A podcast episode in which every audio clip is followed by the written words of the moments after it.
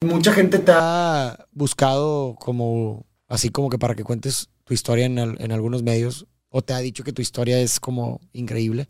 Mm, Por mi historia, de lo que viví, no tanto, sino más que nada por el hecho de que pues venía de un CONALEP y de saltar del CONALEP al TEC de Monterrey, pues es algo que ya había pasado varios tiempos de que no sucedía. Ok, Y era la razón principal por la que me, me buscaban. Ok, o sea, más que nada te buscaban para hablar de que pasaste del CONALEP al TEC, Así que es. conseguiste una beca, ¿verdad? Así. Pero así como de tu historia detrás, no, no, no, no, no te han buscado. Mm, No, o sea, Nunca has hablado de tu historia. nada más una vez, pero fue un- no fue una entrevista. O sea, sí me, Ya. fue nada más como que en una plática. Pues bueno, pues vamos a empezar desde, suena redundante, pero vamos a empezar desde el inicio. Y quisiera que me platicaras un poco de tu infancia, cómo, cómo fue, cuántos hermanos tienes, tus papás. Eh, pues tengo dos hermanas, soy el mediano de, de- La mayor tiene... Me gana por un año y la menor yo le gano por cuatro. Ok. Y pues nací en Guadalupe, pues eh, mis papás se casaron algo chicos. ¿A qué edad? Mi mamá tenía 15 mi pa- 15 años. mi y mi papá tenía 20. Wow. Y pues de poder decir que mis primeros años nací, nací saludable, que hasta eso. Ok. Pero ¿A- no, a- ¿Cuántos años te tuvieron a ti? ah, mi mamá tenía 17. 17. Wow. Nací saludable en hasta ese momento, pero desde niño siempre me enfermo muy seguido. Ok.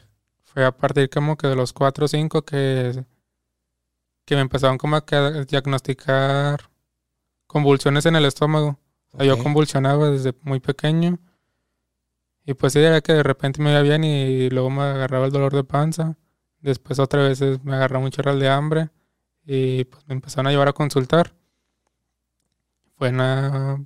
O sea, sí, me llevaron a, a ver qué es lo que tenía. Fue cuando me diagnosticaron eso. ¿Qué fue el diagnóstico? Convulsiones en el estómago. Ah, convulsiones al estómago. pero lo tra- trataron de, de llevar mi enfermedad con ese diagnóstico, vieron Ajá. que no, como que no tenía efecto en mí. Y fue hasta después de estudios de sangre y demás que se dieron cuenta que no eran convulsiones en el estómago, sino que mis niveles de azúcar estaban, estaban bajos. Ok. O sea, para una persona, bueno, lo promedio que tengo entendido es de 80, 90, 110 por ahí. Y cuando a mí me daban las convulsiones lo tenían 60, 40. O sea, los tenía un poco bajos. Me empezaron a realizar estudios de qué es lo que tenía. Y en uno de los estudios salió que tenía el páncreas del tamaño de un adulto, Wow. teniendo yo 7 años. Ok. Y pues para acabarla no era el único diagnóstico que tenía, sino que ya por, hele- por herencia de parte de mi papá también tenía asma, Ok. haciendo que pues una cosa complicaba la otra. Sí, Porque sí. cuando me enfermaba de la tos o de gripa, mis defensas bajaban. Y cuando mis defensas bajaban, hacía que mi azúcar también bajara. Ok. Sea, tenía que estar muy, muy bien para que no me bajara el azúcar. Y si algo me afectaba, pues el azúcar también me bajaba. Wow. Y fue una etapa de la infancia, fue muy, o sea, fue muy repetitivo de que duraba dos semanas en el hospital, una semana, porque me bajaba el azúcar.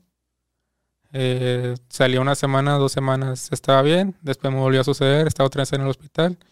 Llegó a tal punto que las enfermeras ya me conocían, me decían, ay, Kevin, ya, estás aquí otra vez.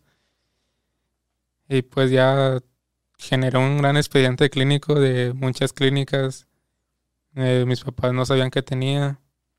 Y el, el evento, la razón que hizo que, que me empezaran a consultar en otro lado fue que en una de esas ocasiones que me bajó el azúcar, entré en coma diabético. Ok. Los doctores le dijeron a mis papás que ya, ya no le daban esperanzas de mí. Esa- el azúcar normalmente me bajaba a 40, 60 Ajá. y esa vez me había bajado a 19. O sea, ya estaba muy, muy bajo. Los doctores ya le decían ya muy fríamente a mi mamá que ya buscara una, una funeraria porque yo no iba a pasar la noche. De plano. De plano ya no me daban esperanza de vida. Milagrosamente logré pasar esa noche y fue cuando dijo ya mi mamá que pues, tenía que buscar otro otra manera de consultarme. Ajá. O sea, porque hasta eso mucha gente no quería que yo me enfermara. Porque me podías ver muy normal, o sea, un niño normal jugando, corriendo. Y a los cinco minutos que me bajaba el azúcar, me iba todo agüitado, con, con muchísima hambre. Eso sí, me daba muchísima hambre cuando me bajaba el azúcar. Y me empezaron a consultar en otro hospital. Ahí primero trataron de llevarme con dieta, de que mi azúcar se fuera regularizando, dándome como que comiesen carbohidratos altos en azúcar. Eh, no funcionó. Lo único que haya funcionado, que es lo que me daban en el anterior hospital, es un medicamento que si no mal recuerdo se llamaba Ocrotide. Okay. Ese era, ese era tomable. Solo que pues el IMSS lo sacó del cuadro básico y ya no me lo pudieron dar. Y para conseguirlo se tenía que traer de Estados Unidos. Y el frasco salía muy caro y me duraba nada más cinco días. y pues mis papás no podían pues, sustentar ese gasto. Me dieron la alternativa inyectable, pero nunca me hizo efecto la, inyectable. Mm. O sea, me subían mucho la cantidad que me ponían y no generaba efecto. Y pues nada más me lastimaban mucho el brazo porque sí, sí ardía cuando me ponían el medicamento. ¿Cada cuánto te lo ponían eso? Me lo ponían creo que una vez al día, si no mal recuerdo. ¿Y cuánto, cuánto tiempo duró? ¿Cuántos años tenías? ¿Cuál fue el lapso de tiempo, de años que tenías tú en toda esta etapa? Empecé a los cuatro o cinco años con, con las convulsiones en el estómago hasta donde yo sé. Y creo que ya me empecé a... hasta después de mi operación fue cuando ya todo fue un poquito más para arriba. ¿Y cuándo te operaron? Me operaron a los nueve años. ¿Tú tienes, o sea, tienes recuerdos tuyos propios de cómo te sentías durante esa, ese lapso de tiempo? ¿O mucho de ello ha quedado como... Sí recuerdo algunas cosas, pero hasta eso no lo recuerdo como momentos tristes. ¿En serio? No, o sea, porque recuerdo que mi mamá siempre estuvo ahí conmigo. Era que mi mamá me cuidaba en el día y luego mi mamá en la noche se iba a descansar y mi papá después del trabajo se iba ahí conmigo. Mm. Y ahí se dormía conmigo en el hospital. Y en la mañana volvió a llegar mi mamá y mi papá se iba a trabajar. Y era como que la forma en la que ellos se tornaban. Ok. O sea, fui, tuve una infancia, a pesar de la enfermedad, tuve una infancia muy, muy alegre. Mis padres, pues me apoyaron, o sea, me, cuidaban mucho. Y pues creo que más que nada fue de ver el lado bonito de las cosas feas, de las cosas tristes. Fue lo que principalmente me ayudó a que, pues no viera esa etapa como, como sufrimiento, sino como una como un testimonio de que pues cualquier de cualquier cosa podemos aprender y sacar algo bueno. es, raro, ¿no? Porque como que, no sé, me parece que, cuando los niños tienen alguna enfermedad, cuando somos niños, como que a lo mejor no, no, dimensionamos lo que tenemos o no, como tú dices, no, no, no, nos pesa o no, o, no lo vemos como algo, eh, como una tragedia. Y en cambio nuestros papás son los que pudieran sufrir, ¿verdad? Porque, andes, porque pues, nos ven a nosotros como en dolor y eso les hace sufrir, pero quienes padecen la enfermedad como niños, pues no lo ven como los papás lo están viendo, es raro, ¿no? Sí, es un poco raro porque hasta la fecha, si, me, si mi mamá cuenta la historia mía, es todavía fecha que se le sueltan unas, unas lágrimas, porque pues recuerda que fueron muchas, muchas desveladas en el hospital, que había veces en las que pues duraba mucho tiempo sin ella, sin ella ver a mis hermanas porque las dejaba con mi abuela. Era de que me llegó a ver en, como en terapia intensiva también. Y pues sí. Pues es doloroso. Sí, un poco. Y aparte fueron varios años, dices de, desde los cuatro hasta los nueve más o menos. Más o menos fue la etapa más, más crítica. Más crítica. ¿Y tus papás a qué se dedican? Mi mamá es ama de casa. Okay. Mi papá es chofer repartidor. Tiene el título de técnico contador, pero nunca le gustó esa carrera, así que no la ejerció. Ok. ¿Y chofer repartidor para una empresa o, por una empresa? Una empresa, una alimenticia. Ah, ok. Súper bien. Y luego entonces dices que te operan. Al final encuentran como algún una institución que sí pudo ver un... Me operaron bueno, después de que me empezaron a recetar la dieta, vieron que no reaccioné tampoco a la dieta. Y fue ahí cuando se presentó la opción de operarme. Mm. La operación fue en el materno infantil, si no mal recuerdo. En, enero, enero, febrero del mm. cuando yo tenía nueve años, no recuerdo exactamente qué año era, me empezaron a consultar ahí. Para febrero fue cuando empezaron a dar la dieta. Estuve un mes en prueba para ver cómo reaccionaba. Mm. Vieron que mi metabolismo no reaccionó. Todavía recuerdo que ese cumpleaños, cuando cumplí de 8 a 9, fue, creo que de los cumpleaños más tristes, pero también más, más emotivos. Porque todo ese día me la pasé yo muy enfermo. Mi abuelo es una persona muy trabajadora, él nunca le gusta faltar a, a ningún trabajo que tenga. Es trabajador independiente, o sea, pero, o particular, pero como quiera nunca, o sea, es muy responsable.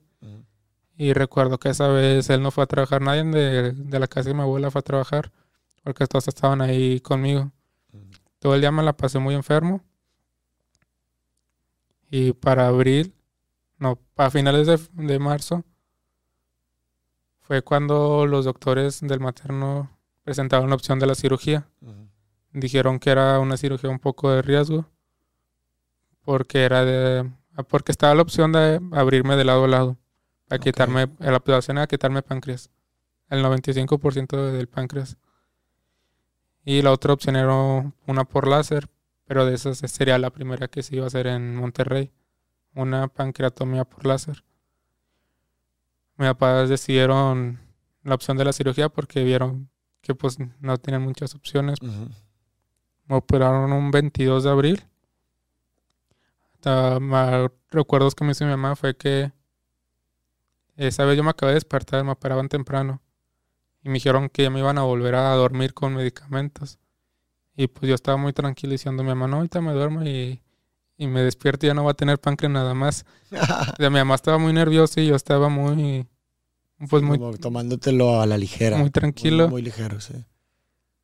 Eh, me salí de la operación duró, no recuerdo si seis, ocho horas. Wow. Fue una operación larga. Después de la operación, de realizar estudios en mi páncreas, se dan cuenta que tenía un tumor en el páncreas. Ok. O sea, por de ahí el tamaño. Y dijeron que era un tipo de cáncer benigno.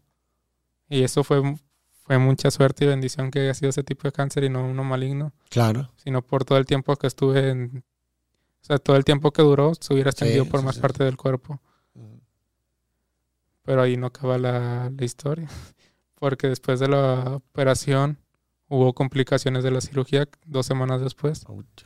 En el páncreas se me hizo una fístula que hizo que me fueran aplastando lo- el estómago de tal punto que no puedo tomar ni un trago de agua porque me daba un dolor inmenso. Empezaba a aventar vómito café y mis papás me volvieron a llevar. Me dijeron que ocupaba un drene. Pues tenían que esperar a que el, que el hospital lo autorizara. Duré como dos, tres semanas en el hospital. En, no sé si fue más. En ese tiempo no pude comer nada. Me tenían por medicamento en la vena. Y en el hospital ese, en el materno, solamente me podía visitar, se- solamente se podía quedar con mi mamá por políticas. Así que a mi papá solamente lo veía dos horas al día. Y todo el tiempo y se la pasaba conmigo pues, cuidándome. Ya conocer a muchas personas ahí, muchos lamentablemente fallecieron, muchos niños que conocí ahí. Y a- al ver que el hospital no autorizaba la, la fístula, el drene, lo que yo ocupaba, mis papás se pusieron a rejuntar el dinero que costaba. Hicieron loterías, venta de tamales, hicieron boteo.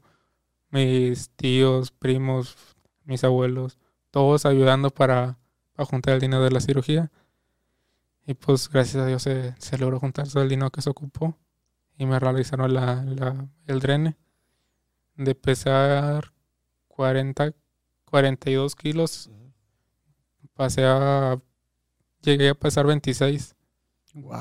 O sea, por lo mismo de, de la fístula que no Sí, podía comer nada, perdí bastante peso. De hecho, antes de la cirugía, yo estaba un poquito gordito. Ajá. Y después de eso, pues sí, sí inflaqué bastante. Ahí tenías nueve años. Nueve años. Nueve años. Y, y, y de eso también ya, o sea, ya tiene, tenías ya un poco de más conciencia o, o también permanece como un recuerdo así muy lejano para ti. Pues sí recuerdo mucho de eso. O sea, recuerdas, por ejemplo, eh, ahorita que dices que, pues, ¿cuánto tiempo estuviste ahí esperando?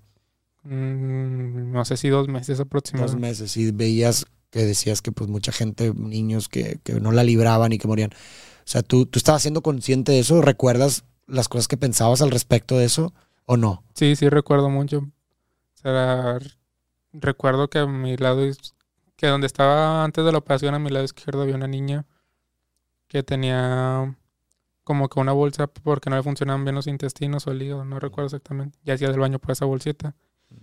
Después de de que yo salí del hospital, a los cinco meses me dicen que falleció. Y pues yo sí me puse muy triste porque tengo muchos recuerdos de yo haciendo reír a esa, a esa niña. También gente que, que estaba en el mismo cuarto que yo. Mm, De seis que éramos, recuerdo a tres. Y de esos tres, dos fallecieron. Y pues sí, recuerdo que como no había tanta... O sea, no tenían ninguna tecnología ni nada. O sea, no fue ya forma de entretenimiento. Ya recuerdo que era muy raro la forma en que yo me entretenía. Porque el techo tenía... Era cuadriculado el techo. Y yo en mi mente me ponía a ver el techo y a dibujar figuras en el techo. Y en esta figura, acá con esta... sí estaba, sí era consciente en ese momento. Ya, Y, y- y el estar, el tener esos, estos encuentros tan cercanos con la muerte a, a una edad pues bastante temprana, eh, ¿te hizo pensar en, en eso, en la muerte, o, cómo- o, o realmente no, no, no un- importó el estar cerca de gente que moría? En ese momento, pues como estaba, estaba pequeño, no, no comprendía muy bien lo que, todo lo que había pasado. Sino fue hasta de grande que viví un retiro espiritual, que me di cuenta que, o sea, que estuve a punto de morir, que pude haber muerto y que si estaba vivo era por una razón, o sea, que si estaba vivo era porque aún tenía una misión, o sea, ahí comprendí que tenía que aprovechar el tiempo que, que toda tenía. Sabía que no, la vida no era, no era eterna, sabía que cualquier momento se podía acabar de un día para otro. Y fue ahí cuando también me entró esa como que ganas de bajar mi huella en el mundo. Ya. O sea, yo tenía muy claro eso, que tenía una misión, porque por algo sigo vivo, por una razón estoy aquí. Así que tenía que buscar cuál era mi misión en la vida, cuál era esa razón por la que yo seguía aquí. O sea, el por qué no morí en ese momento. Claro. Sí, sí, sí. Y ahorita como me da curiosidad, o sea, ahorita que puedes mirar en retrospectiva ya con otra conciencia a todo eso que viviste, ¿cómo te hace sentir eso? O sea, como dices, en el momento pues a lo mejor no estás muy consciente de lo que está pasando, pero ahorita ya lo estás. Y me estás contando tu historia, ¿no? Tan, tan dura. ¿Cómo, ¿Cómo te hace sentir el, el- el pensar, pasé por todo eso? Pues como se me hace pensar como que, ala, o sea, todo lo que pasé, yo nací mi yo de niño nunca generó un recuerdo negativo. O sea, siempre también de grande de verle lo positivo a eso que viví, Ya.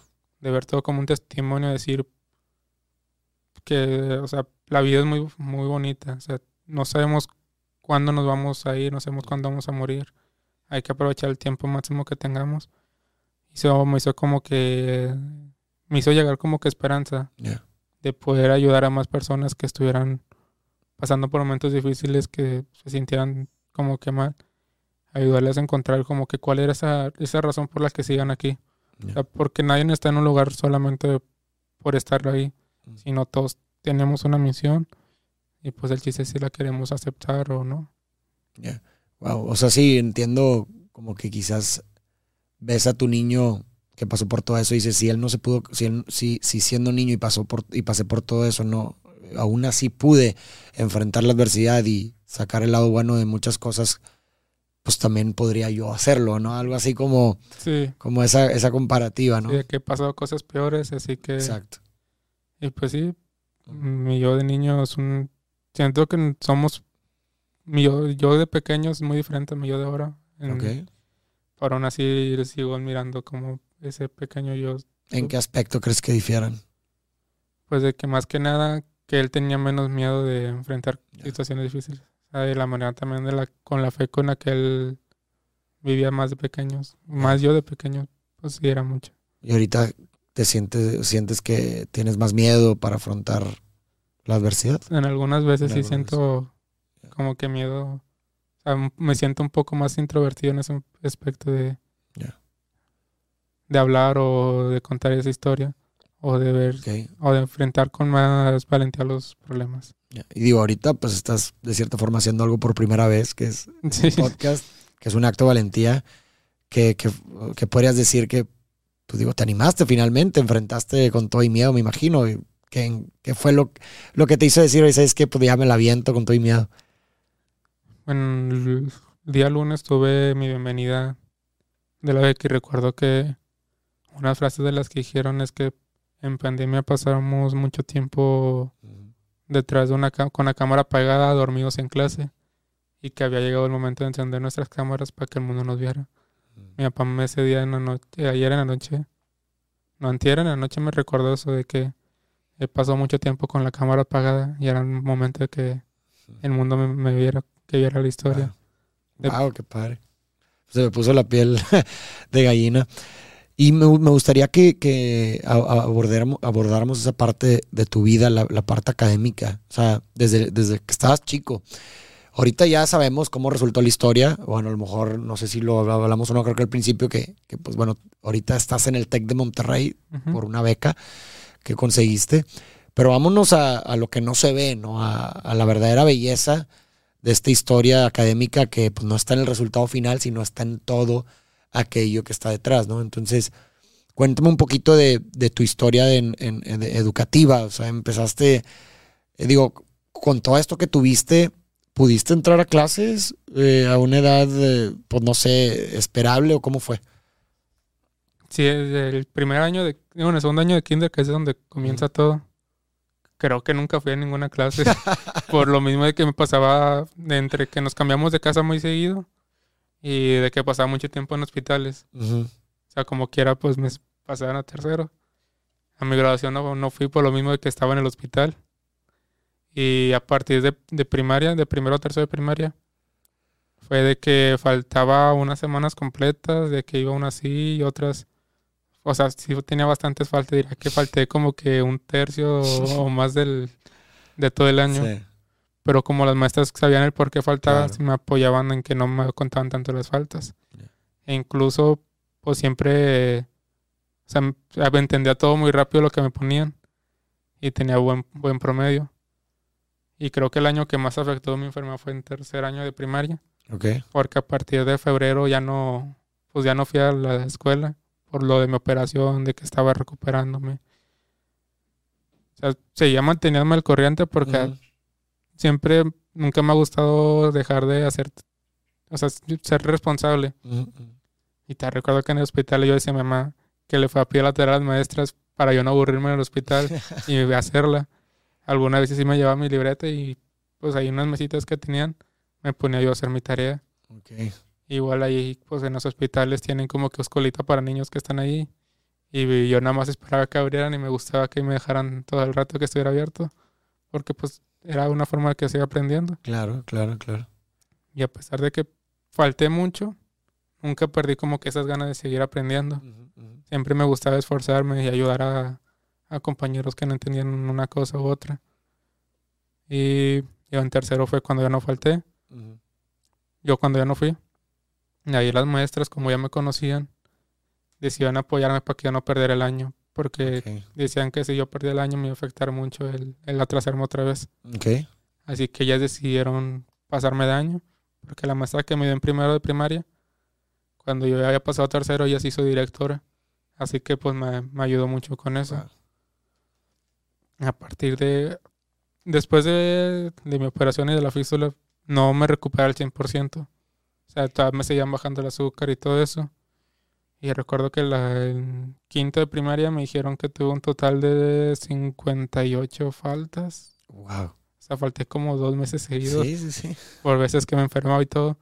Y pues los, como ahí fue cuando me cambié de casa para allá, para Cadereyta. En, los maestros ya ni me querían de que era faltaba por eso porque me veían, me veían muy normal de que corriendo, haciendo ejercicio y todo.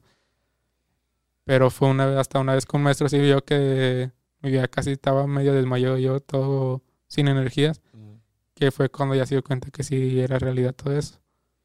Y ya no fue hasta esto de primaria que ya me regularicé con, con las faltas, con ya no me enfermaba tanto. Y pues ya en la secundaria ninguna falta tuve. A lo mucho tuve dos en los tres años. Y pues sí fue de que sí me afectó con las faltas, pero súper regularizarme, estar estudiando. Y pues sí, era, algo, era algo que me gustaba aprender. ¿Y en lo social te afectó, digo, el, el, estar tan ausente durante tanto tiempo? Pues no sé si eso afectó en tus relaciones de, amigos con otras personas, mm, ¿no? De niño no, o sea, siempre tuviste amigos. De niño siempre era muy extrovertido de pequeño. Así que tenía, era muy fácil para mí hacerlo, hacer amigos de, que llegaba a un salón donde nadie me conocía y al primer día ya, ten- ya era amigo Ya. de la mitad del salón. Y pues no, de hecho algo curioso fue que cuando me operaron pues falté desde febrero para allá y como estuve muy grave, los de mi salón, los de primaria pensaron que me había muerto. No manches. Sí, decían, no pensé que estábamos, que estabas muerto, pero pues eran niños, o sea, Sí, No. claro, sí, sí, sí, no tienen filtro. y pues no, o sea, fue algo curioso, como ya no fui en todo ese y se supieron que estaba en el hospital, pensaron que me iba a pasar algo peor. Wow, wow, qué loco. Y luego dices, te fuiste a Cadereyta, pero seguiste yendo a la misma escuela. Me cambió cuando estaba en segundo de primaria. A- a- fuiste a vivir a Cadereyta. Sí. Ah, no, lo, que, lo de la operación no fue en tercer de primaria, que me acuerdo, fue en cuarto año. Ok. Segundo año y tercero lo terminé en cadereita con, con faltas. En cuarto año fue cuando me cambian a, a- me vuelvo a venir a la escuela anterior porque a, casa- a vivir a casa de mi abuela, Ujú. Porque pues quedaba más cerca del hospital y era más rápido que si yo me llegara a enfermar, que Ya. me llevaran al hospital. Me trataron de consultar en un hospital de cadereita, pero como era relativamente nuevo para ellos lo mío, o sea, no me podían atender mucho. O sea, lo único que nos decían era que pues compren un chocolate para que se les suba la, la azúcar. Plano. Sí, sí, porque, o una coca sin gas, me decían, "Toma, denle una coca sin gas. O sea, porque no tienen ni medicamento ni, ni forma de, de ayudarme allí. Así que, pues, como acá ya conocían mi, mi tenían historial clínico mío y pues ya sabían cómo tratarme, pues preferían llevarme mucho, mm, preferían llevarme mil veces allá que llevarme Claro. al clínica de allá. Y no estaba lejos de la escuela eso. O sea, ¿dónde- dónde- en la casa de tu abuela, ¿dónde estabas? Me quedaba enfrente de la casa de mi abuela la escuela. Ah, ok, ok. O sea, ahí si yo me enfermaba, pues de ahí nada más le tocaban la puerta a mi abuela y ya salía. Ya, ya, ok. Y como que pues ahí estaba siempre mi mamá. Ya. Y acá en Caderita sí me quedaba un poco lejos. Me quedaba como a medio kilómetro. Ok. Y pues de aquí a que me avisaran, pues mi mamá sí se tardaba un poco en, en ir. Pero, pues no, fueron, fue un poco movido todo ese tiempo, pero aprovechando las veces que iba a la escuela Y luego ya eh, entraste a preparatoria, secundaria. a secundaria. Sí, en secundaria me, me, tocó- me mandaron a una secundaria en otra colonia, en otro municipio. Ok.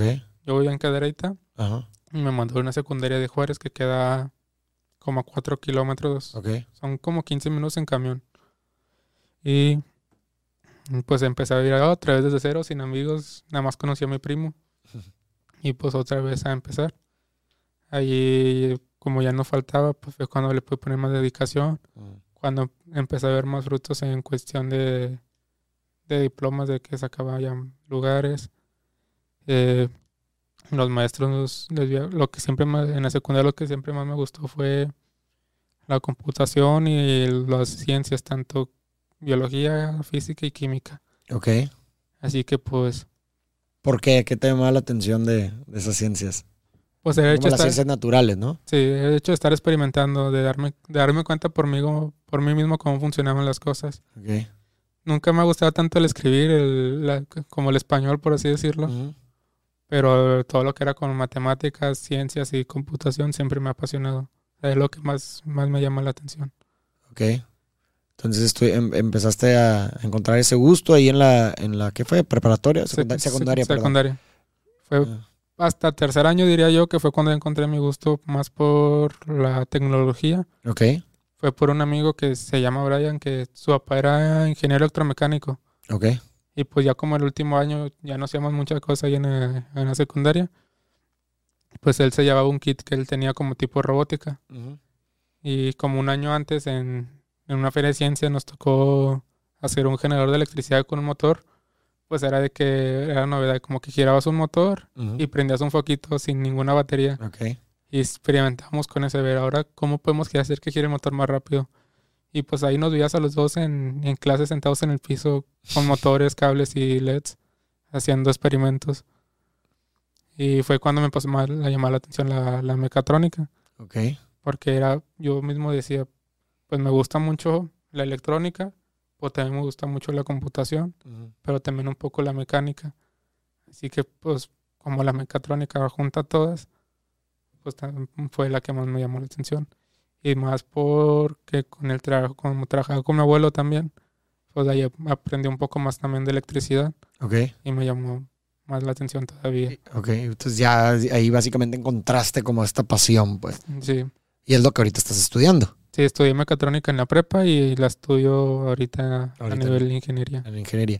Oye, eh, digo, Kevin, y una pregunta, o sea, ¿cómo es el ambiente ahí donde estabas tú? O sea, ¿cuáles eran las aspiraciones de tus compañeros, por ejemplo? O sea, si era algo común el, el- el tener la, la aspiración de hacer una carrera universitaria o mucha gente era como, pues realmente no le encontraba un gusto al estudio. ¿Cómo veías el ambiente en el que estabas? ¿En secundaria o en preparatoria? O sea, en las dos. En secundaria sí, y era que como que muchos sí querían, que, que preguntaban, llegaban preparatorias a preguntar que quieren, quieren seguir estudiando y todo el salón levantando la mano. O sea, todavía se veía muchos que pues no estaban seguros de que querían estudiar, otros ya estaban un poco más decididos, pero sí todos, todos aspiraban como que a seguir estudiando, Ok. a prepararse, a como que más que nada como que los los éxitos que, que imponían como que las, las redes de que tienes que tener mucho dinero, muchos carros y una casa muy grande, eran como que las cosas a las que la mayoría aspiraba. Ok. ¿Y por qué crees que aspiraban a eso? Diría que más, diría que era más que nada por, porque era lo que veían, de que había gente que eran felices como que con esas cosas. Ya. Yo como en un principio sí aspiraba a lo mismo, pero ya después en un taller, un programa que tuve en la prepa, me di cuenta que no era lo que yo buscaba. Ok. ¿Qué era lo que tú buscabas? Yo buscaba mi propio éxito, mi propia manera de ser feliz y me di cuenta que el éxito no proviene de, de tener mucho dinero o tener grandes cosas, sino el éxito proviene de, de hacer lo que a ti te gusta, de poder ayudar a los demás y hacer feliz con eso. Wow. Totalmente. ¿Y en preparatoria qué pasó? Lo contrario. O sea, la gente dejó de, de querer estudiar. ¿o? Diría que la mitad del- de mi salón quería seguir estudiando una carrera universitaria y Ah. la otra mitad quería conseguir un buen trabajo y, y crecer en el trabajo, o sea, estar subiendo de, de puesto. Ya sin, ya sin estudiar en la universidad. Sí, con el, como pues ya salíamos con, ticto- con título técnico, Ya, ya era más fácil encontrar un, un buen trabajo. ya, ya. Diría que muchos aspiraban a conseguir un trabajo en una empresa grande y a seguir aprendiendo ahí, o sea, aprenderlo de una ingeniería, pero trabajando. Y otros tantos querían trabajar y estudiar. Ya. O sea, como que a todos aspiraban a seguir creciendo, pero cada quien a, a su manera. A su manera, ya. ¿Y a, y a qué crees que se deba como ese cambio que dices como que en secundaria era general la aspiración de, de seguir con los estudios y ya en preparatoria como la mitad ya a lo mejor ya quería empezar a trabajar? Diría que fue más que nada el conocer ya más a fondo la industria. De que a muchos Ok. fueron a, conocer, a prácticas, de que otros maestros pues nos platicaban cuánto ganaba un técnico y, y pues sí, como que era algo, como muchos trabajaban de, de meseros, de paqueteritos, de meseros, o sea, el hecho que pues cambiarse a, a- a saber cuánto iban a ganar ya como técnicos Ya. y, les decían cuánto podían ganar si seguían creciendo, era algo como que también los motivaba, Era un incentivo, sí, claro. un incentivo. Claro. Sí. Y, y por ejemplo, tú también, tú también, esa era tu expectativa, o sea, cuando estabas estudiando en la prepa, la técnica, era tu expectativa como ya también terminar ahí y ponerte a trabajar, o, o sí tenías en mente como esta, esta meta de, de estudiar en la universidad. Antes de conocer el programa con el que entré al TEC, mi, mi ideal o mi meta era entrar a trabajar a una empresa grande, importante, y que esa empresa me quisiera patrocinar o pagar los estudios y estar estudiando, trabajando. Esa era mi meta, estudiar y trabajar. Eh, como para cuando estaba, cuando cambié de, cuando entré a quinto semestre, no, sí, cuando salí de cuarto más bien, empecé con prácticas a distancia en Siemens. Ok. Ahí, desde que entré, dije, mi meta es de que al salir de aquí me quieran, me quieran contratar y poder estudiar y trabajar. O sea, porque empecé a...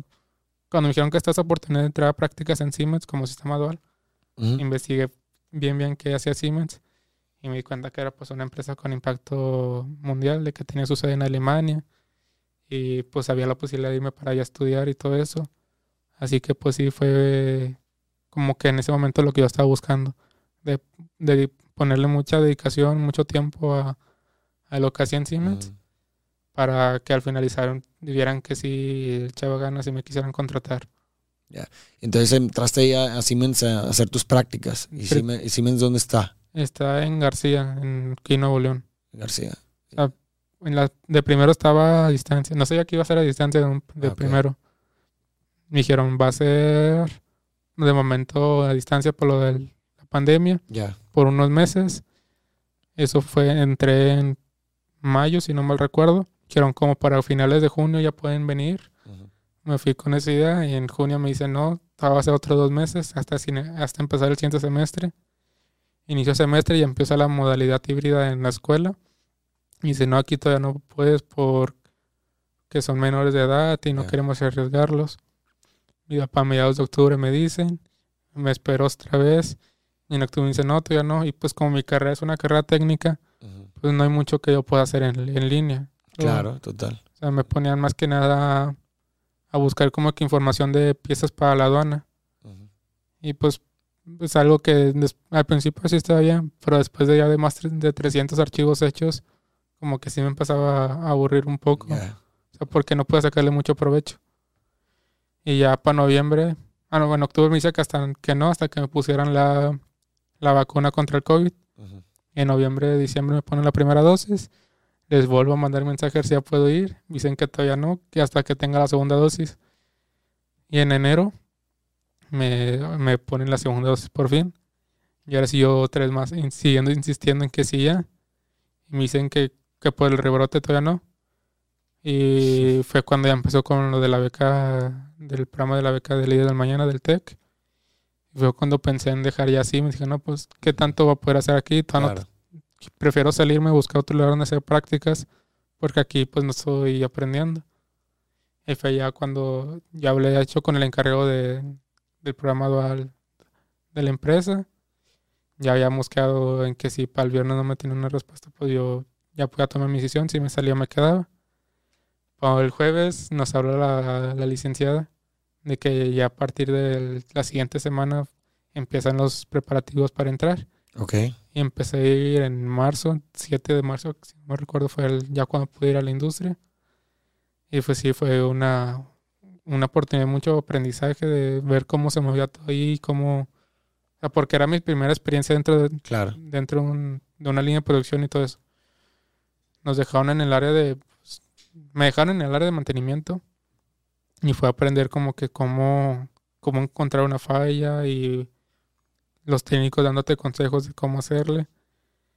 Y pues sí, fue un, fue un momento de mucho aprendizaje. Oye, y, y Kevin, cuéntame por qué, por qué esta, por qué te aferraste tanto como a estudiar, ¿sabes? O sea, por qué tenías como esta meta muy clara de seguir con tus estudios después, ¿qué era lo que te, con, qué lo asociabas el estudio o, o por qué? Pues siempre he sido una persona que le gusta superarse, que le gusta enfrentar nuevos retos, de estar cada día aprendiendo algo nuevo. Y aunque sea que en una industria podía, podía aprender, los mismos técnicos me decían que si podía hacer, que podía aprender mucho ahí en, en mantenimiento. Pero si quería seguir creciendo como de puesto, el, el título te ayudaba mucho a seguir abriéndote puertas. Más que nada del aprendizaje es el abrir puertas, el el poder llegar a proyectos más importantes, a poder causar, a poder causar un mayor impacto. Fue más que nada lo que me hizo que Te aferraras. sí, pues también siempre de- de- desde secundaria decía que cuando fuera grande quería que en vez de referirse a mí como el señor Kevin, que era un sueño para mí que se refieran a mí como el ingeniero Kevin, el ingeniero Ávila. Ok, wow, qué Y- padre. Pues mira, ya estás, estás ahí. Estoy empezando. Y cuéntame eso, sí, quiero que me cuentes cómo fue que, o sea, el proceso esta de conseguir la beca, o sea, cómo, cómo te, cómo empezaste, cómo participaste, qué, qué expectativas tenías, creías que ibas a conseguirla, etcétera. empezó en enero, si no mal recuerdo, el licenciado de vinculación y promoción de Miconalep nos hizo una conferencia a todos los de mayor, promedio mayor a 9, porque era un requisito para la beca Ok, tener promedio mayor a 9. Nos hizo como una junta informativa de que pues, eh, estaba la beca de líder del mañana, que era una beca del estudiar al 100% en el TEC, que aparte creo que había dicho que nos iban económicamente al, al mes con una ayuda y, y que estaba abierta la convocatoria para participar. Sí, el primero hubo mucha desinformación y muchas dudas respecto a la beca porque pues nadie nunca habíamos escuchado nada de la beca. Éramos esa vez ha llenado todo el auditorio, pues éramos muchos. Y pues dije, vamos a intentarlo. O sea, yo también dije, pues voy a intentar, ¿qué puedo, qué puedo perder? O sea, no tenía nada que hacer. Y pues empecé a aplicar con la convocatoria. Con la convocatoria. Nos dijo que para el siguiente día, que es cuando vamos a empezar con la presolicitud, teníamos que llevar ya unos ensayos prescritos para no tardarnos tanto. Los ensayos eran de por qué quiero estudiar en el TEC de Monterrey, qué es, qué, qué es para mí, cuál es mi propósito de vida, o, o sea, ensayos de ese tipo, más, más que académicos, eran como que personales de, para conocerte. Así que pues escribí los ensayos, eran cuatro ensayos de, sea, era un poquito largo como de media cuartilla o incluso cuartilla completa. Y pues ya lo llevé listos en un USB para cuando llenara la solicitud, la presolicitud nada más copiar y pegar en el cuadro. Eran muchas preguntas, tanto de, de mí, dónde estudié, de cuántos hermanos tenía, cuánto ganaba mi papá, cuántos eran los ingresos y los egresos de la casa. O sea, eran bastantes, bastantes cosas que me preguntaba. Muchos se tardaron cuatro horas o más llenando la presolicitud porque no llevaban los ensayos prescritos y como el ensayo te pedía un mínimo de palabras, pues tenías que eh, seguir escribiendo. Entramos creo que esa vez a las 10 y había personas que se quedaron creo que hasta las 4 o 5 de la tarde escribiendo. Y pues muchos dijeron, no, ya no, será es mucho, ya no quiero seguirle. Y pues ahí fue el primer filtro donde muchos dejaron. Después a las 2, 3 semanas fue presentar esa misma solicitud, tienes que hacer un examen. Y si pasas el examen ya estás preseleccionado, o sea, para empezar con todo el proceso. Y creo que fuimos como 10 de mi Conalep, no sé si más o menos, no sé la cifra exacta, los que pasamos ese primer filtro. Ok. Después de ahí lo que seguía era realizar simultáneamente el proceso de admisión y el proceso de apoyo socioeconómico. En la admisión era llenar, eran datos, eran como que documentación tuya de tu historial académico, de tu acta de nacimiento, más ensayos sobre ti mismo. Era un, la prueba de aptitud académica y una prueba de inglés. Y la socioeconómica es donde nos pegan un poco más de cosas, porque nos, nos piden más ensayos. Me pidieron el buró de crédito de mi papá, recibos de nómina para, para comprobar que ganaba lo que yo decía. O sea, se cuenta que escribiste un libro para entrar. Sí, o sea, fue, bastante lo que me pidieron. Y luego ya una vez que presentamos la prueba de aptitud académica, la presentamos solamente cuatro personas, porque muchas como vieron que pidan de que buro de crédito, nóminas, de que más ensayos, de llenar pruebas, eh, se llama? Psicométricas. O sea, vieron que era mucho, que no les daba el tiempo porque en esos momentos muchos estaban haciendo prácticas. Entre ellos yo también estaba haciendo prácticas. Y se fue como que un, poco cansado porque pues la empresa me quedaba tres horas de mi casa donde yo iba. Eran 10 horas diarias allá. O sea, y te quedaba tres horas de donde vivías. Sí, aproximadamente. Todos los días ibas para allá. De lunes a jueves. De lunes a jueves te movías tres horas para ir a donde trabajabas. Sí, había transporte. Pero el transporte me quedaba como que era a hora y media de mi casa. O sea, ibas a hacer, si te ibas en transporte cuatro... Ah, ok, en transporte... Sí, cuenta que donde pasaba el transporte, la ruta más cercana del, a mi casa, me quedaba una hora y media. Así que me despertaba a las tres y media de la mañana. A las cuatro diez, cuatro veinte ya tenía que estar esperando el camión. Y a las antes de las cinco cincuenta ya tenía que estar donde pasaba el transporte de la empresa y llegaba como 10 minutos antes porque no quería que se me pasara. Sí, no, bro. Y ya para llegar a la empresa ya a las 7 de la mañana. O sea, de todo tu proceso de desde levantarte y prepararte hasta llegar a donde tienes que llegar duraba como 4 horas. Pues era salir a las desde, levantar, desde levantarme tres, ajá, cuatro horas de lunes a jueves. Sí, así. Wow. Y pues era al mismo tiempo que estaba haciendo la solicitud de la beca de líderes. Así que sí fue de administrar mucho mi tiempo. Aprovechaba el tiempo que me iba en el camión para dormirme. Yo mismo, a las horas de mi sueño, le restaba las horas del camión. Y para las horas que iba a dormir en el camión, pues agregarlas a las horas que me dormí en mi casa. Y digo, ahí me imagino que evidentemente, o bueno, no sé, fue pesado para ti todo eso. ¿Cuánto tiempo duraste yéndote de lunes a jueves? Fueron tres meses. Tres meses. Sí. ¿Y cómo los sentiste pesados? Me pude acostumbrar rápido porque pues allá en como me muevo mucho. Bueno, al principio no tanto, pues ya después que me fui un poco acostumbrando era de estar caminando, pues no me daba sueño. Y como me dormía mucho tiempo en el camión, era algo que también me ayudaba bastante. Ya. Ok. Lo que ya se me hizo pesado fue, ya después de la prueba de aptitud académica, nos empezaron a pedir más cosas más rápido. Como el proceso ya estaba a punto de acabar, tenía que entregar pruebas psicométricas, videos, tenía que entregar biografías, hacer entrevistas y toda la parte que estaba en la empresa. Así que ahí fue cuando se me hizo más pesado. Porque llegando, usara- usaba mi hora de estudio y de comida de, de la empresa para hacer cosas que me pedían en el, en el- en la- La beca, para la beca. para la beca. Y pues así estuve y en algunas veces sí, pen- sí me llegó a entrar el pensamiento de que pues a lo mejor aquí te contratan y puedes estudiar y trabajar aquí.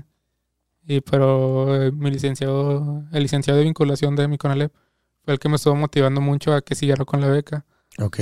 Y pues sí, me, me siguió como que motivando, ayudándome a que no, no desertara. Y pues valió mucho la pena ¿Y todo. qué era lo que te decía? O sea, que, ¿cómo te motivaba para, para que no desertaras en estos momentos? Pues más que nada era de que era una gran oportunidad. Me decían cuántos eran los candidatos y cuántos fuéramos los seleccionados, de cómo de todo, de todo el CONALEP, pues, nada más era el único que daba Mm. y que pues tenía la- las habilidades suficientes para, para poder completar eso. Ya, y, y tú creías, o sea, ya una vez que completaste el proceso, tú creías, aunque sea poquito, que podías ganar. Tenía, tenía mucha esperanza. Tenía Sí. siempre la frase en mente, que es la frase, una frase que siempre he tenido conmigo es espera lo mejor y prepárate para lo peor. O sea, estar preparado mentalmente por si no llegas a pasar o también tener la esperanza de que lo puedes lograr. Sí, como mesura, ¿no? O sea, no, o sea, también dentro de tu expectativa incluye lo peor para que en dado caso de que llegue a pasar no te desilusiones, ¿no? Así es. Algo, algo así. Y luego, ¿cómo fue que te enteraste que, que fuiste seleccionado? Fue, sí, fue una, una, una gran, gran sorpresa porque ese ya era un viernes. Es el único día que voy yo al CONALEP a entregar tareas. Ok. Así que fui y el licenciado pasa a buscarnos a salones a promedios mayores de 9, a los que participáramos en CAINTRA, en Beca Termion, o sea, los varios becados lo que nos van a dar una conferencia, gente im- importante supuestamente. Así que íbamos medio salón para allá. Estábamos todos en auditorio. Éramos tres salones que estábamos en auditorio. Vimos que había gente del TEC, pero no le dimos mucha importancia. Dijimos, no, pues vienen a como que para ayudar con un proyecto social o una conferencia más. Porque era común que fueran gente de universidades a dar conferencias, a darnos conferencias. Así que no se nos hizo nada raro. Después empiezan a, a decir dos, dos estudiantes del TEC que habían hecho como que un proyecto social que se llama Beca Líder a Líder, en el que vendían boletos para becar a dos más y querían que alguien leyera el resultado de cuántos boletos habían vendido y cuánto dinero se había recaudado. Me dijeron, "Es- y dijeron, mi nombre está aquí, Kevin Adelaido. Y yo levanté la mano, pasé. No sé, me hizo raro que yo pasara porque en ese momento era el único que quedaba como candidato de la beca. Y, y, o sea, sí, pasé yo a leerla. Las primeras hojas eran como cuatro hojas. Las primeras hojas decían vendimos boletos, se juntó a vender tanta cantidad. Y luego en, al, al final venían como que una carta. Que en esa también léela. Y la empecé a leer. A medida, a medida carta se me empezaron a temblar bastante los pies. Y luego cuando veo que dice, eres beneficiado del programa Líderes del Mañana a Kevin Adelaido Vilaleiva. Y fue cuando me sorprendí. Traté de mantener la calma, estaba muy emocionado. Ya, porque ahí estaban directivos del CONALE, estaba la, la directora del programa de becas, la doctora Laura. O sea, estaban muchas personas así. Acabé de leer la carta y todo el auditorio aplaudiendo. Yo estaba en shock de que no, no, No lo podías creer. o sea, no lo podía creer y todavía no terminó de analizar todo lo que estaba pasando. Ajá. Y pues no fue hasta que le marqué yo a mi mamá. Le marqué por teléfono para darle la noticia, que fue cuando ya me ganó las lágrimas, se me salió el llanto. Y se sintió muy bonito porque mi mamá, aunque a pesar de que haya dado- a pesar de que le haya dado la noticia por teléfono, eh, también lloró. Después a los cinco minutos me marca mi papá. Mi mamá le dijo a mi papá. Le di a mi papá la noticia. Y mi papá también estaba trabajando, se iba manejando y se estacionó para marcarme. Y también le, mi papá es una persona muy seria de que, o sea, no lo, no lo haces llorar fácilmente. Ya. Y es como que a él le ganó mucho el sentimiento. Y más que nada mi mamá por el hecho de pues, todo lo que ha habido conmigo en el hospital. Claro, claro, total. Es lo que hizo que hasta donde, hasta donde pudo llegar. Wow, no, me imagino que haber sido un momento de mucho orgullo para tus papás, como, como que, como si de cierta forma todo lo que pasaron Me ha valido haya, haya valido la pena, ¿no? Que tuvo sentido, ¿no? Fue como a lo mejor eso simbólicamente. Y, y pues bueno, ahorita ya estás entrando, ¿no? Ahorita apenas vas a Sí, empezar tu primer semestre. ¿Ya empezaste todavía? Sí, no? es mi primera semana. Eh, ya ¿y, co- ¿Y cómo te has sentido? Pues sí, es muy, muy grande el contraste entre pues, el TEC y la- el CONALEP. Más que nada, pues por la cantidad de alumnos, de los salones que son completamente diferentes, las las la infraestructura de un, de un lugar y otro. Y pues también el ambiente social es mu- muy diferente como estaba. Claro. ¿Y hasta ahorita cómo ya te te has sentido que te falta todavía adaptarte o ya estás adaptado Me voy adaptando poco a poco, poco a poco? pero sí lo estoy logrando. Sí lo estás logrando. Sí. Y estás emocionado, Ah, por supuesto, Sí. bastante. me imagino, ¿no? La verdad es que, pues, qué increíble. O sea, es, es como una película, casi, casi, ¿no? Una, una vida de una película. Creo que, digo, eh, eh, creo que necesitamos más gente como tú, Kevin, con esa convicción, con esa con ese afán de, querer utilizar sus, virtudes y sus habilidades en, pro de los demás. Eh, la verdad es que hubiera, o sea, es increíble. Yo, yo digo, para mí un milagro no es una cuestión divina, porque muchas veces atribuimos la palabra milagro como a estas, a estos sucesos que son extraordinarios, pero atribuidos necesariamente a algo divino. Pero yo creo que el milagro realmente es cualquier hecho extraordinario. Y tú puede, uno como persona puede ser un milagro. Y yo creo que eres un milagro porque creo que todo lo que has contado en toda, en toda, en toda tu vida siempre ha sido más fácil desertar, siento yo. O sea, sí lo veo. Siempre fue más fácil eh, como rendirte, siempre fue más fácil desertar. Y sin embargo, hiciste lo, lo, lo que era menos probable, ¿verdad? Y eso es un milagro, creo yo. Eso es un milagro. Y pues gracias por tu historia. Esperemos que, pues bueno, obviamente te deseamos, bueno, yo te deseo el mayor de los éxitos, la mayor felicidad posible. Y que sigas pues inspirando a muchísima gente, que ya no pagues, que ya no vuelvas a pagar la pantalla, como decías, que, que, que, que, que esto sirva como una forma de prender la pantalla y que ya nunca más se vuelva a pagar para que más gente se pueda inspirar de ti. Sí, eso. O sea, conociendo ahí en el mismo programa de la beca donde estoy. Escuchamos, bueno, escucho la historia de, de los demás, de más compañeros míos de la beca, y pues nos damos cuenta, me doy cuenta de que muchos han pasado también por muchas cosas, de que hubo un momento en sus vidas que los haya marcado y que los haya hecho reflexionar de cómo eran. Hay bastantes, bastantes historias de que te ayudan a saber que hay más gente que te va a apoyar en cualquier momento. Totalmente, sí. Y, y, y- sí, o sea, y nos gustaría que, que tu caso, por ejemplo, no fuera la excepción, sino fuera la norma, ¿no? O sea, que, que pudiera haber mayores oportunidades para personas con condiciones eh, vulnerables, con condiciones adversas, y que no haya historias de excepción, sino que más bien las excepciones fueran las personas que desertan. ¿Me explico? Y la norma fuera que las, las condiciones estu- estuvieran óptimas para que cualquier persona pudiera, eh, pues, pues, pues sí, lograr este tipo de cosas, ¿no? O sea, lo tuyo sí es completamente extraordinario. Qué, qué- qué- qué alegría pudiera ser o qué, bonito pudiera ser que, que esto fuera la norma y no la excepción, que, fuera que no tuviera que ser tan difícil, me explico, el tener este tipo de oportunidades. la oportunidad está para pues para todos o sea lo, sí, lo difícil es eso del pues el miedo de que el, tener miedo al fracaso de que no podamos lograrlo. Pero pues también como me han- muchas veces me han dicho esta frase tanto en el programa tanto como mi licenciado y como mi papá de que pues el no ya lo tenemos como como respuesta el rechazo ya lo tenemos. Así que pues hay que buscar la aceptación el sí y pues esa oportunidad que ahí nos está esperando. Claro. Y ahora hablando así un poco de sabiduría, que, o sea, con base en toda esta historia que has tenido y, y cómo piensas el día de hoy, ¿qué pudieras eh, recapitular como las cosas, así como tu filosofía de vida en tres puntos o dos o cuatro, los que quieras, así como desglosar de, de, de que por medio de estos motos te guías? Pues creo que hubo varias cosas que he aprendido. Soy en un grupo de jóvenes de la iglesia y que creo que con ellos aprendí bastantes cosas. Cambió también mucho mi manera de pensar. Y creo que una de las cosas que también siempre es parte de mi filosofía de vida es una frase que se dice o todo o nada.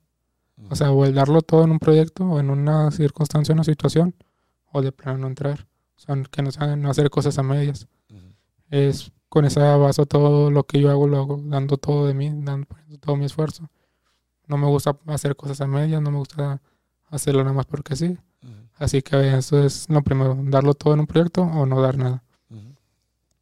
Eh, lo segundo sería, eso es una, frase que encontré rayada en una pared, en una casa, una, bueno, en una barra por donde vive mi abuela, que dice, si fue bueno, fue fantástico, y si fue malo, fue una experiencia. O sea, creo que la, esa frase la vi desde niño. Y el hecho de que digas si fue malo, fue una experiencia. Todo lo que a mí me pasó, todo lo, todas las obstáculos, adversidades que viví, no lo veo como algo malo, sino lo veo como una experiencia de vida, como un aprendizaje, como una manera de, enseñar a los demás que no, que no importa lo que has pasado. Y pues el hecho de, siempre ser alegre, de, ayudar a todo el que necesite, de la frase que más me gusta es si no vives para servir, mm. no sirves para vivir. Mm. Es entregarme al servicio de los demás, siempre que pueda apoyar a hacerlo, porque pues tengo una, una, deuda conmigo mismo y con los demás de poder ayudar a todo aquel que me ayudó. Incluso, sí, muchas personas me han ayudado y quisiera regresarle un poco a los demás. Total todo lo que me han hecho por mí. Tanto desde las personas que ayudaron a mi mamá para comprarle tamales y boletos de la lotería, tantas personas que me han apoyado en mis estudios, personas que me han apoyado con una más mínima cosa. De, o sea, estoy muy agradecido con todas esas personas y quisiera pues poder ayudar a todos los demás en lo que yo pueda, en todo lo que mis posibilidades estén. Wow, qué increíble, Kevin. Y pues ya se me quedó una pregunta ahorita que, que a lo mejor no te hice anteriormente, pero ahorita ya todavía tienes algún problema eh, médico o, ya después de que te hicieron esa operación ya has podido, ya no has tenido problemas. Mm, me operaron en, no me acuerdo si fue en tercero o cuarto de primaria. Y todo en quinto año tenía complicaciones. Para sexto año ya fueron disminuyendo y ya casi desapareciendo.